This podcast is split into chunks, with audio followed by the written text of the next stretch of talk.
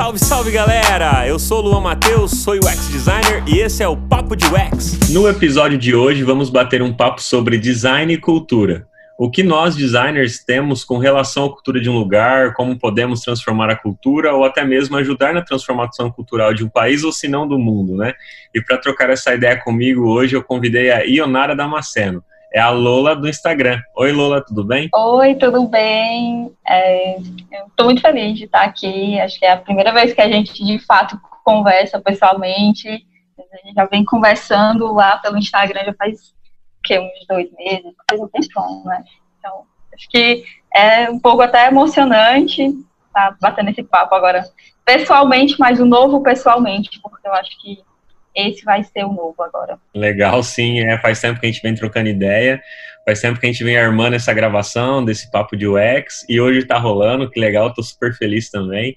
E eu gostaria de ouvir de você como que você começou a sua carreira, como que você se introduziu dentro desse universo que é o universo de design, que é muito legal, muito bacana, que tem essa conexão com as pessoas e, e, e muito essa conexão que você tem que eu vejo lá no seu Instagram com relação ao próximo, à cultura, né? Você sempre está batendo em cima disso, de fato de ajudar as pessoas assim no comportamento, no dia a dia, o lado, o lado mais social assim da parada. E conta pra gente como que você se inseriu nesse meio. Então, eu sou estudante de design digital. Estou agora no indo era para estar indo para o, o, oitavo semestre, eu estou no sétimo. É, e aí, de fato, o design entrou na minha vida quando eu entrei na faculdade. Só que é, o design, ele tem. Eu, eu, costumo dizer, né? Eu até fiz uma, uma publicação esses dias que eu costumo iludir as pessoas. Porque quem vem, vem conversar comigo sobre design sai muito apaixonado e fala assim: eu quero fazer design. Tipo assim, eu conheço uma pessoa que está fazendo medicina e a pessoa fala: meu Deus, eu sempre quis fazer design. Mas eu acho que isso tem muito a ver com a forma como eu amo, como eu sou apaixonada pelo que eu faço, né? E isso eu acho que vem muito da, da minha origem, é, a, da, da, minha família, já, já ter uma família de artesãos, e assim, tinha técnica, né? Então, é, apesar de artesanato e design serem coisas diferentes, é, mas eu tinha ali uma coisa de, de projeto que eu já gostava. E aí, é, eu, eu, quando eu entrei na faculdade, eu vi o design como uma coisa muito capitalista uma coisa feita para vender, né? Era, era, era onde eu ia aprender a criar coisas incríveis para vender e ia ficar muito rica.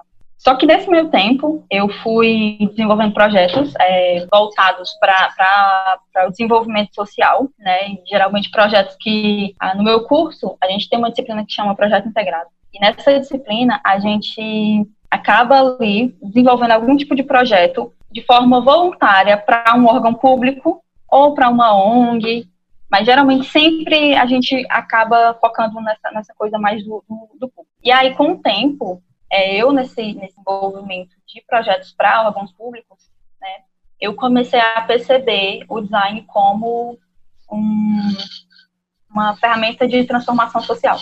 Eu não enxergava até ali, sabe? Na minha ali, eu antes de, de, de começar de fato a lidar com pessoas, é, antes eu só né, computador, software, enfim. Eu meio que você, eu tinha uma visão muito deturpada. E aí, quando eu comecei a lidar com pessoas de fato, eu comecei a ver o design como essa, essa ferramenta capaz de mudar, é, capaz de transformar, de influenciar muitas vezes de forma boa, mas também ruim. É, é uma coisa que eu gosto sempre de estar ciente, é uma coisa que a gente, eu sempre discuto né, nos, nos meus grupos de amigos. E assim, quando eu comecei a desenvolver esses projetos de, voltados para desenvolvimento social, de fato, né? Eu comecei a enxergar as pessoas. Eu comecei a enxergar a realidade das pessoas.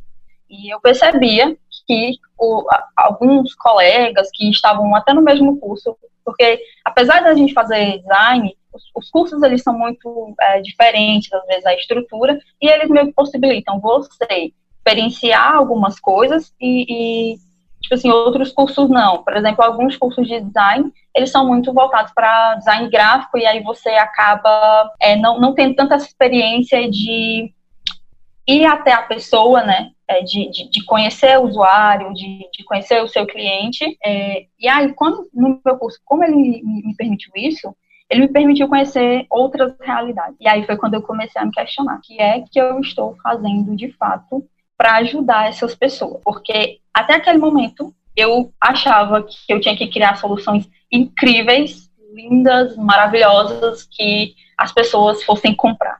É, eu não, não conseguia me. E, sempre eu via, eu vinha naquela coisa da solução. Antes mesmo da pessoa me perguntar o que, que era, qual, é, o que, que eu ia fazer, antes da pessoa me contar a história dela, eu já, já tinha uma solução pronta, sabe? Linda e. Enfim, é, ignorava todos os outros aspectos. Mas aí, é, essa oportunidade, conhecer cenários em que meus usuários, eu, eu não gosto dessa palavra usuário, eu acho ela tão dura, tão distante, sabe? Eu prefiro falar pessoas. Antes de conhecer as pessoas para quem eu estava desenvolvendo alguma proposta, é, pensando em algum como resolver algum tipo de problema, é, eu não, não conseguia enxergar. E aí, quando eu conheci cenários dos contextos onde essas pessoas estavam inseridas, eu comecei a pensar, a pensar mais forma, uma forma, eu acho que até especial, né, nessas pessoas. E aí vem a história da empatia. Eu sei que o post que eu fiz sobre o botão da Magalu, ele também viralizou muito pelo termo falsa empatia, porque as pessoas elas têm muito essa questão da ideia de que empatia é algo sentimental, é algo que você, é, quando você tem empatia por alguém, você de fato se importa com aquela pessoa. Sendo que no design, bom, isso é uma visão minha, né, uma coisa minha que eu criei até para responder as pessoas. No design, a empatia, ela é uma ferramenta estratégica de trabalho. Quando a gente se permite enxergar o contexto, o cenário onde o outro ele está inserido, para projetar coisas melhores para aquela pessoa. Eu acabei entrando no que as pessoas chamam de design social. Hoje eu faço muito projeto para ajudar empresas que não têm capital, mas que são empresas que têm muita vontade, tem, tem problemas em que, com criatividade e, e técnica e projeto e planejamento, dá para fazer alguma coisa, dá para crescer. Então, eu, eu vi muito isso, né? Meu que mudando. E as pessoas hoje dizem que eu faço design social. E eu penso,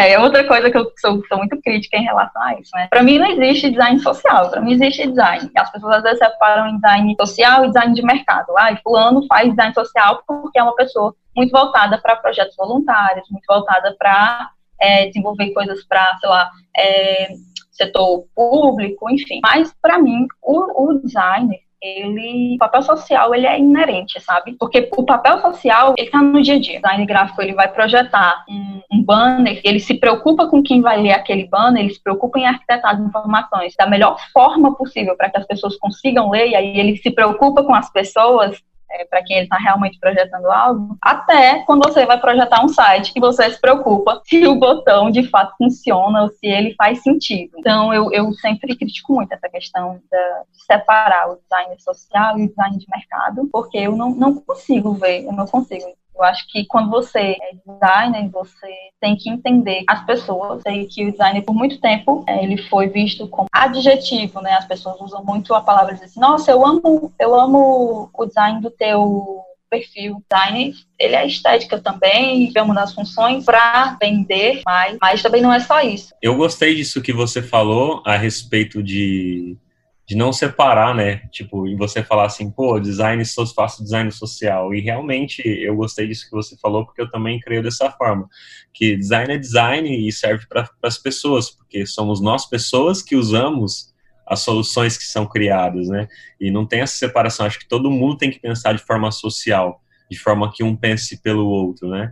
E eu acho isso muito bacana. Pensando nisso, na sua visão, o que seria de fato assim? Você consegue definir o que é uma cultura? Como o design entra nisso, né? O que é cultura para você? É, eu tenho uma disciplina que chama Sociedade, Cultura e Tecnologia. Foi a disciplina que virou a chave na minha cabeça. É uma disciplina que ela é muito, muito legal, porque a gente de fato começa a se questionar qual que é o papel do designer na sociedade. Nessa disciplina, a gente, uh, o professor ele meio que permitia a gente discutir ali, ele, ele incentivava também essas discussões sobre como que, que o design ele influencia de fato na cultura. Eu acho que cultura é o que elas gostam. Nossa, eu não gosto de funk porque essa, essa cultura do funk eu não gosto. Ou então eu gosto da cultura do rock. Assim, uma coisa de Cultura é o que elas gostam e é o que elas acreditam que é cultura. Cultura é tudo. Uma coisa que às vezes as pessoas não entendem é que a cultura ela é dinâmica. Ela é modular, ela está se movendo, ela está evoluindo. E aí você pensa, como é que você define uma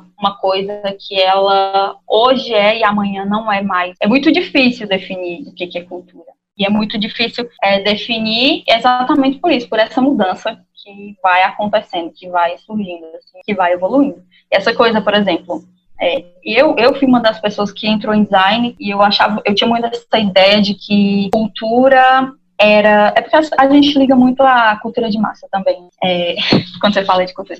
Mas na minha cabeça, cultura, por exemplo, era sempre é, manifestações artísticas. Aquilo na minha cabeça era cultura, sabe? E aí eu pensava, poxa, isso aqui é cultural. O artesanato é cultural. Mas eu não entendia que existia uma cultura. Onde eu vivia era uma cultura. Povoado, onde eu, onde eu cresci, que tinham menos de 100 famílias, né? Tipo, tinha uma cultura. Então, era uma coisa assim que foi outra coisa que o design começou a me permitir perceber diversas culturas que existem e como o, o, o designer ele tem que estar atento a isso. Então, a cultura é algo que é passado, é construído e está em evolução constantemente não dá para a gente definir, né, como você falou, algo que está todo tempo mudando, né? Ou seja, se a gente põe um ponto hoje no que é cultura, amanhã ou daqui a pouco a gente já tem que mudar esse ponto, né? Tipo, não dá para simplesmente. E eu gostei também do que você falou.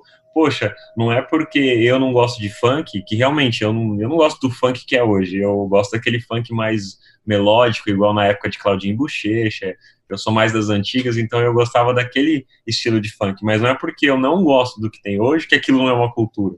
É uma cultura, é uma forma das pessoas se expressarem aquilo que elas vivem, aquilo que estão ao redor delas, e a gente tem que entender o porquê elas estão se expressando, porque elas, porque muitas das vezes eu vejo a música, a arte como uma forma de expressão de sentimento.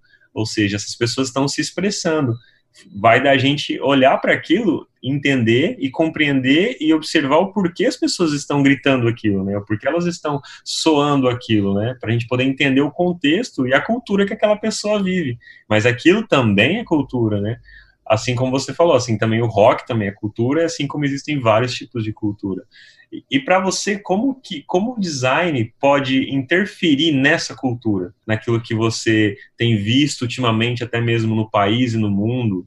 Até puxando um gancho a respeito daquilo que você fez o teu post do, do aplicativo lá da Magalu. E é algo que está totalmente relacionado, né, com a cultura e totalmente relacionado com o design, né? Para você, como que é essa, essa interferência, né? Como que o design interfere nisso? O, o design ele acaba que ele tanto consegue estabelecer novos padrões, aperfeiçoar ou até destruir é, os padrões, né? E assim, justamente porque porque o design ele é uma ferramenta na formação. E eu, eu sempre fico repetindo isso para as pessoas. Estamos saturados de falar Coca-Cola e Apple, mas a gente precisa falar porque é o que as pessoas conhecem. E, e eu bato sempre nessa tecla.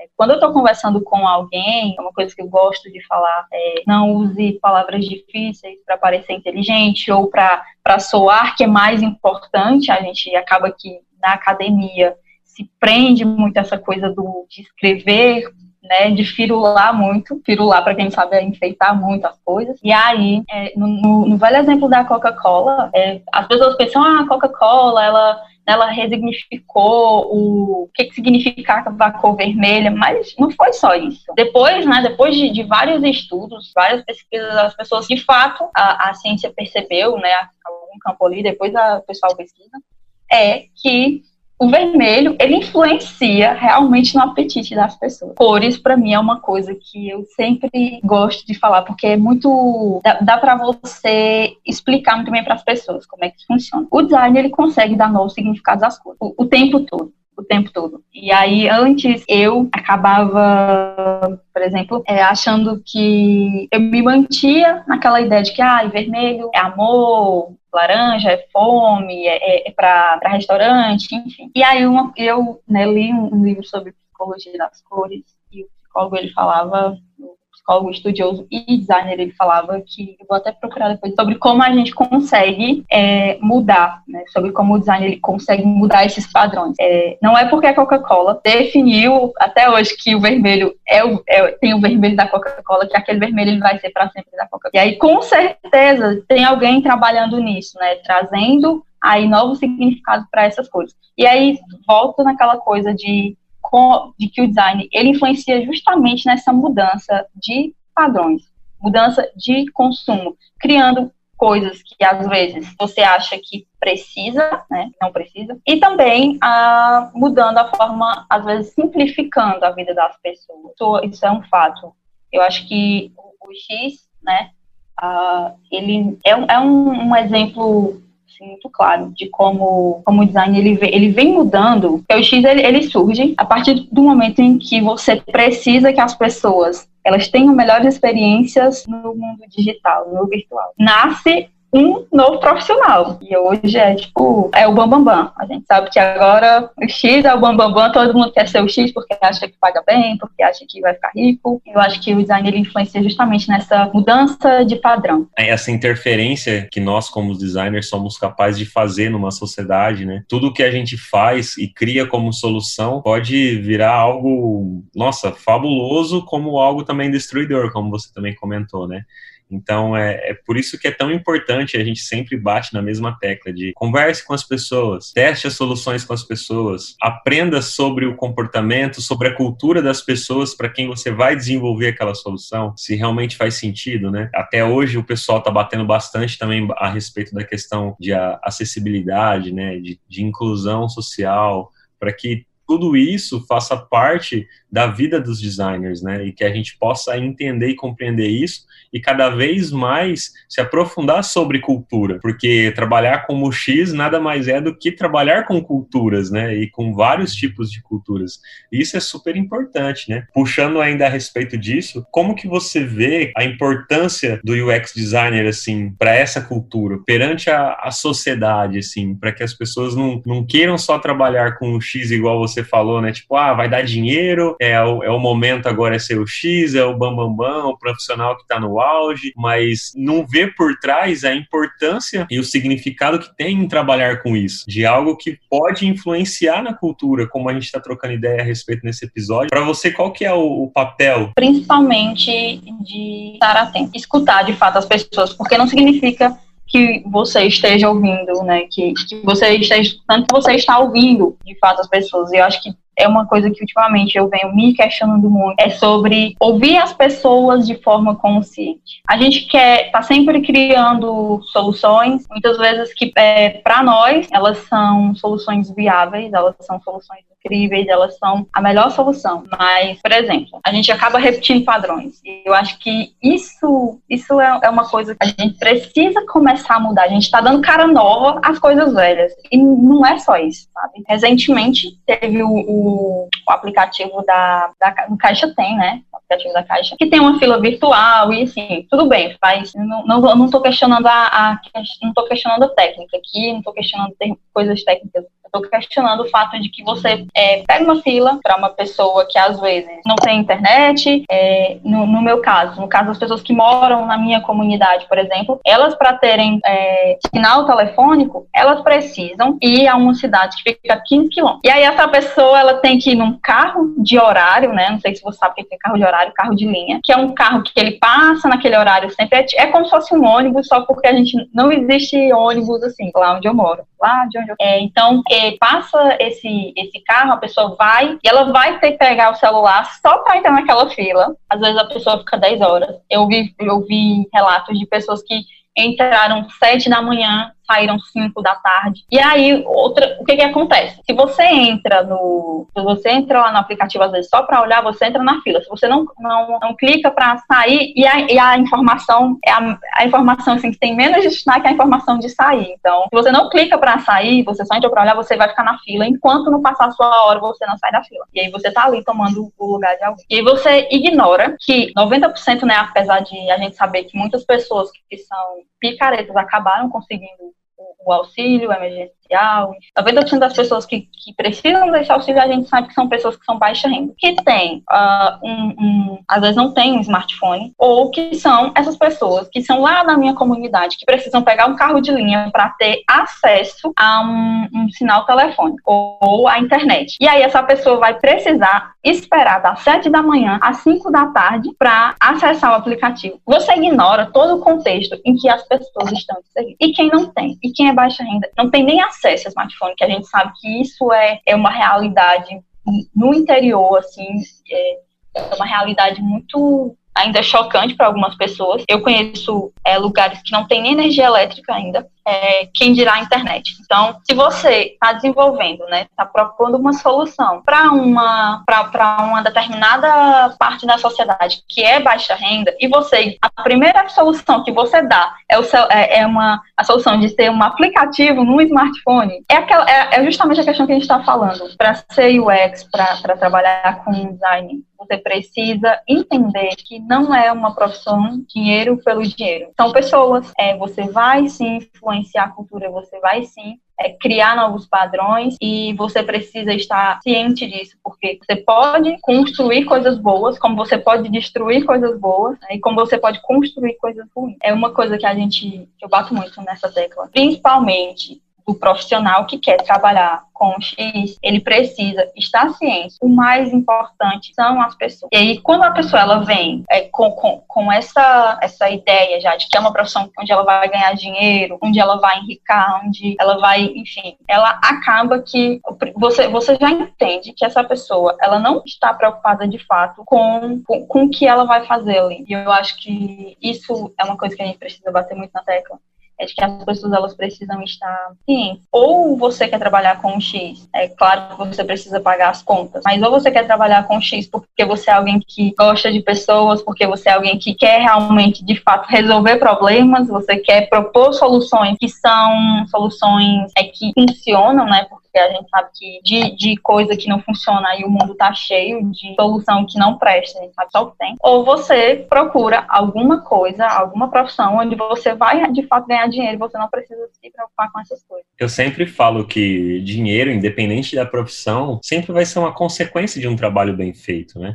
Eu sempre bati nessa tecla, até porque é, Hoje, design até que tá dando um pouquinho mais de dinheiro, mas também não é aquela coisa absurda que você vai ficar milionário e, meu, se você não trampar muito, se você não ralar muito, não vai dar dinheiro. É como todas as outras profissões, tem que trabalhar, tem que correr atrás, né? E, e além de tudo isso, é uma profissão muito séria, assim como uma profissão, é, outras profissões que são sérias, como, por exemplo, médico, né? O médico, muitas das vezes, infelizmente, muitas pessoas viraram médico só também pela grana.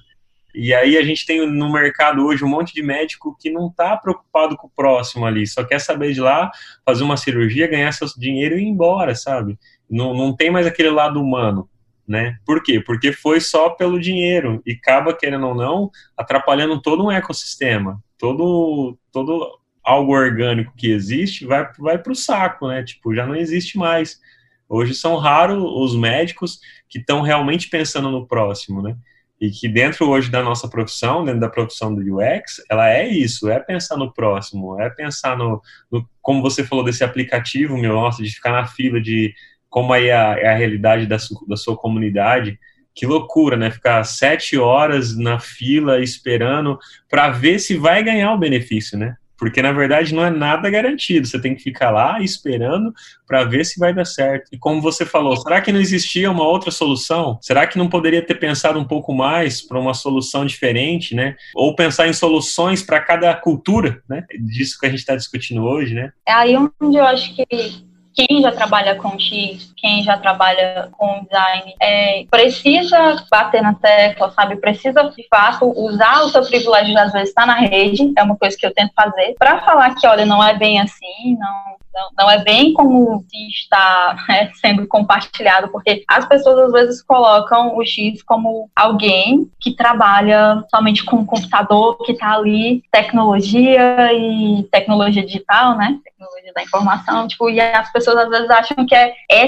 é isso, né? Eu, eu vejo muito, muita, muita gente às vezes falando, poxa, mas o X você deve ser muito legal, porque você só precisa saber desenhar umas telas e aí você faz coisas muito legais, muito incríveis. E, e tipo, eu fico, então, né, gente? O que, que as pessoas estão compartilhando por aí sobre o X, né? Você acaba que. É sério que eu acho que a gente a gente que, que trabalha com isso e que tem hoje está consciente, né, acordou ou sempre ou sempre esteve acordado, é precisa bater na tecla e falar para as pessoas, olha, não é bem por aí. Não, você não vai ficar milionário trabalhando com X, a não ser que de fato você vá ser aquele profissional que só vai se importar com a parte de ganhar dinheiro e de propor solução. Eu acho muito muito legal porque assim quando eu comecei a fazer projeto, eu tinha, eu até falei isso no começo já, mas e eu vejo isso nos meus colegas quando entram na faculdade, o pessoal está entrando, e aí alguém fala, poxa, olha, é, a gente tem esse problema aqui. Antes da pessoa terminar de falar o problema, você já tem o aplicativo. As pessoas acham que solução é aplicativo. As pessoas acham que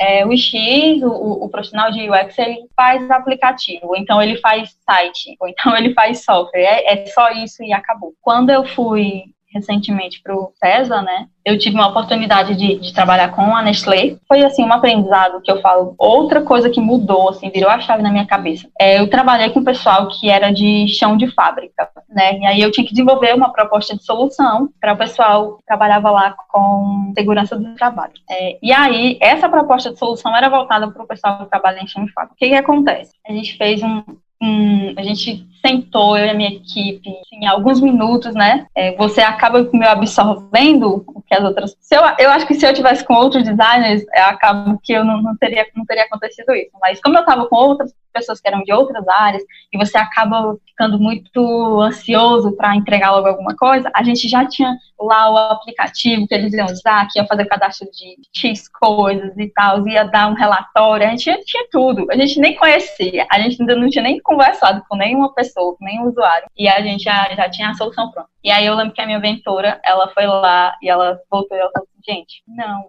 aplicativo não é solução. Aplicativo é o canal, é a ponte, mas qual é a solução de vocês? E aí, é, assim, é uma coisa que às vezes é, você vai repetindo tanto esses padrões, né? Você, você é por isso que a, o, o, profissional de, de e o UX ele precisa estar consciente do que ele está fazendo. Você vai repetindo tantos padrões que você começa a entregar o mesmo que as pessoas já estão entregando, porque você acha que se você fizer diferente, você está errado. Exatamente isso aí que você falou, né? E, e realmente, porque a gente fica, às vezes eu acho que numa bolha, né? E por ficar nessa bolha acaba que cria esse padrão, né? Então acaba que a gente fica repetindo, repetindo, como você falou, e no final não acaba criando nada, né? Acaba só repetindo aquilo que já existe, né? E, e, e, isso que você falou, esse exemplo que você deu aí, dessa experiência que você teve, foi muito legal. O jeito que a pessoa chegou e falou, já, galera, aplicativo é só um canal. Realmente é isso, né? Aplicativo é só um canal, não é a solução, né? Muito legal, muito bacana essa sua experiência. É, nessa, nessa minha experiência com o César, eu também ter, aconteceu uma outra coisa que foi muito bacana, né? Eu tinha é, a gente tinha desenvolvido todas as telas lá, já tinha, né? E a gente foi fazer um teste de usabilidade. E aí, quando eu cheguei para fazer o teste, é, foi, o teste foi remoto, né? E a gente enviou as telas já interativas para o pessoal testar. Quando a gente enviou, teve um, uma das pessoas que testaram que ela não sabia ler direito, né? Ela, não, não, ela tinha baixa leitura. Foi, foi muito assim, porque eu fiquei tipo, poxa, é, eu, eu não, não pensei nessa pessoa e aquilo mexeu muito comigo. E foi outra coisa que também começou a, a me fazer estar muito mais consciente com as coisas que eu vou fazendo.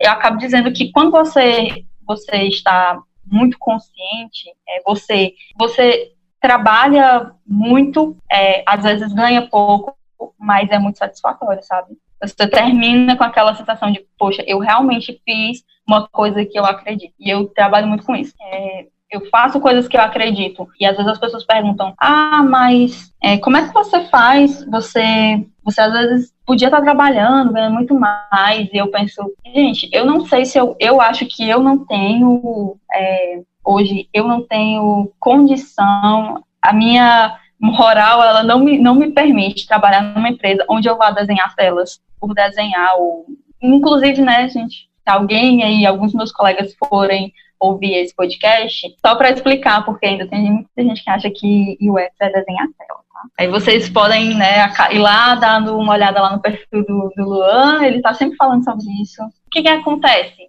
As pessoas sempre vêm falar comigo, ah, Yonara, é, fala sobre o X, fala sobre o UX. Eu falo, gente, eu sou uma estudante de design, sou muito curiosa, eu nasci, tenho algumas habilidades aí, ou ou algumas preferências que me ajudam a trabalhar e a estudar design, que uma delas é a pesquisa, e eu amo pesquisar, eu é, e aí eu sempre falo para as pessoas, quando elas me perguntar assim, ah, Nara, me fala alguma coisa, vai dar uma, uma palestra. Eu falo, gente, tá aqui, fala com essa pessoa, tá? É, eu estou estudando e eu estou muito ainda. É, não que eu tenha medo de errar, eu sempre falo para as pessoas, olha, se eu errar, se eu falar alguma coisa que você acha que não é, ou que depois você veja que não é, fala para mim, porque eu até eu estou aprendendo. É uma coisa que eu sempre falo para as pessoas: vai lá, ó, conhece essa pessoa aqui, ela fala sobre o X, é uma pessoa que tem experiência, ou olha essa pessoa. Eu sempre apresento as minhas referências é, para as outras pessoas, né? Porque às vezes eu acho que esse, esse, essa minha, a, a case da Magalu, né, ela me deu uma, uma visibilidade e aí as pessoas elas começaram a construir, elas construíram uma imagem de uma pessoa que, poxa, Ionara, você sabe muito, você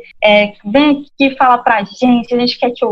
Assim. Eu sei, né, no, dentro da, do meu percurso como, como estudante, como designer, é, quase quatro anos, acho que dá para saber muita coisa, mas eu sempre fico com aquele receio das pessoas é, estarem esperando uma coisa muito, enfim, que não é. Eu, aí eu sempre falo, gente, eu sou estudante, se você quiser saber mais sobre isso, se você quiser se aprofundar você vai ler um artigo por você mesmo, aí você tira suas próprias conclusões, então você segue essa pessoa aqui. Eu acho que é interessante esse lance, né? Até mesmo você falando sobre o que aconteceu com você a respeito do case, né? Foi exatamente isso, algo relacionado com a cultura, né? Por a gente ter uma cultura, às vezes, tão carente de pessoas que possam estar tá transmitindo verdades, né? Hoje, com tanta fake news, com tanta mentiras para todos os lados, Hoje, quando alguém é verdadeiro e se mostra algo, as pessoas criam uma imagem daquela pessoa como, às vezes, até um salvador da pátria, né, de algo, né, como a gente tem no nosso país também, né, que as pessoas ficam brigando, às vezes, por causa disso, por causa de política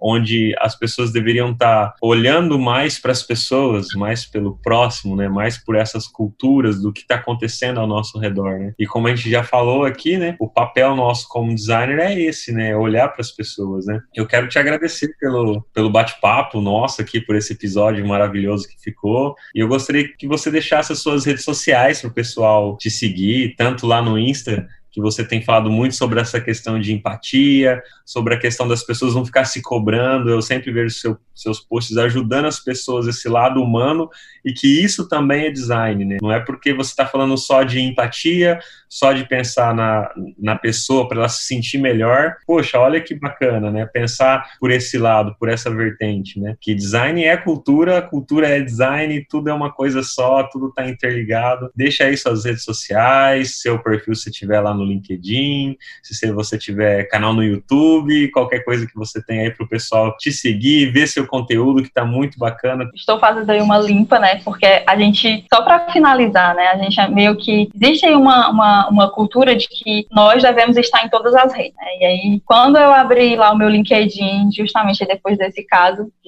famosa Magalu, é, tinham mais de 500 pessoas é, me solicitando, né, pra, pra, fazer parte da minha rede. Eu, gente, eu mal uso o LinkedIn. Isso é muito doido, bicho, esse efeito manada. Então, se vocês quiserem me seguir, né, lá no Instagram é arroba Lola, underline, Poppins, com dois P, underline. É, e no LinkedIn é Ionara Damasceno, né, porque tem que estar tá lá, como manda, eu, LinkedIn é uma rede de trabalho. Então, eu, foi muito bom, eu gostei muito. Me chama de novo. Eu, eu tenho uma sede de aprender, sabe? E sempre quando eu conheço alguém que eu, eu vejo que essa pessoa está disposta a me ensinar alguma coisa, eu fico lá, fico lá. Eu sou tipo um carrapato, fico lá sugando, gosto muito de aprender. Então, me chama, que eu quero bater um papo aí com essa galera. Legal, muito obrigado por você ter disponibilizado o seu tempo aí para gravar mais um papo de UX. Valeu, pessoal aí que tiver dúvida a respeito desse assunto que a gente trocou, alguma informação para complementar aqui nesse podcast, quiser trocar ideia aí com a Lola lá no, no Instagram dela, tenho certeza que você mandar uma mensagem ela vai responder assim que ela tiver um tempo, claro, né? E eu também, se você tiver alguma dúvida, e se você também quiser ouvir alguma coisa a respeito disso em outro episódio ou qualquer coisa a respeito desse universo de design, esse universo de cultura como design, é só mandar lá no meu Instagram, arroba e a gente se vê no próximo episódio, galera. Até mais, valeu!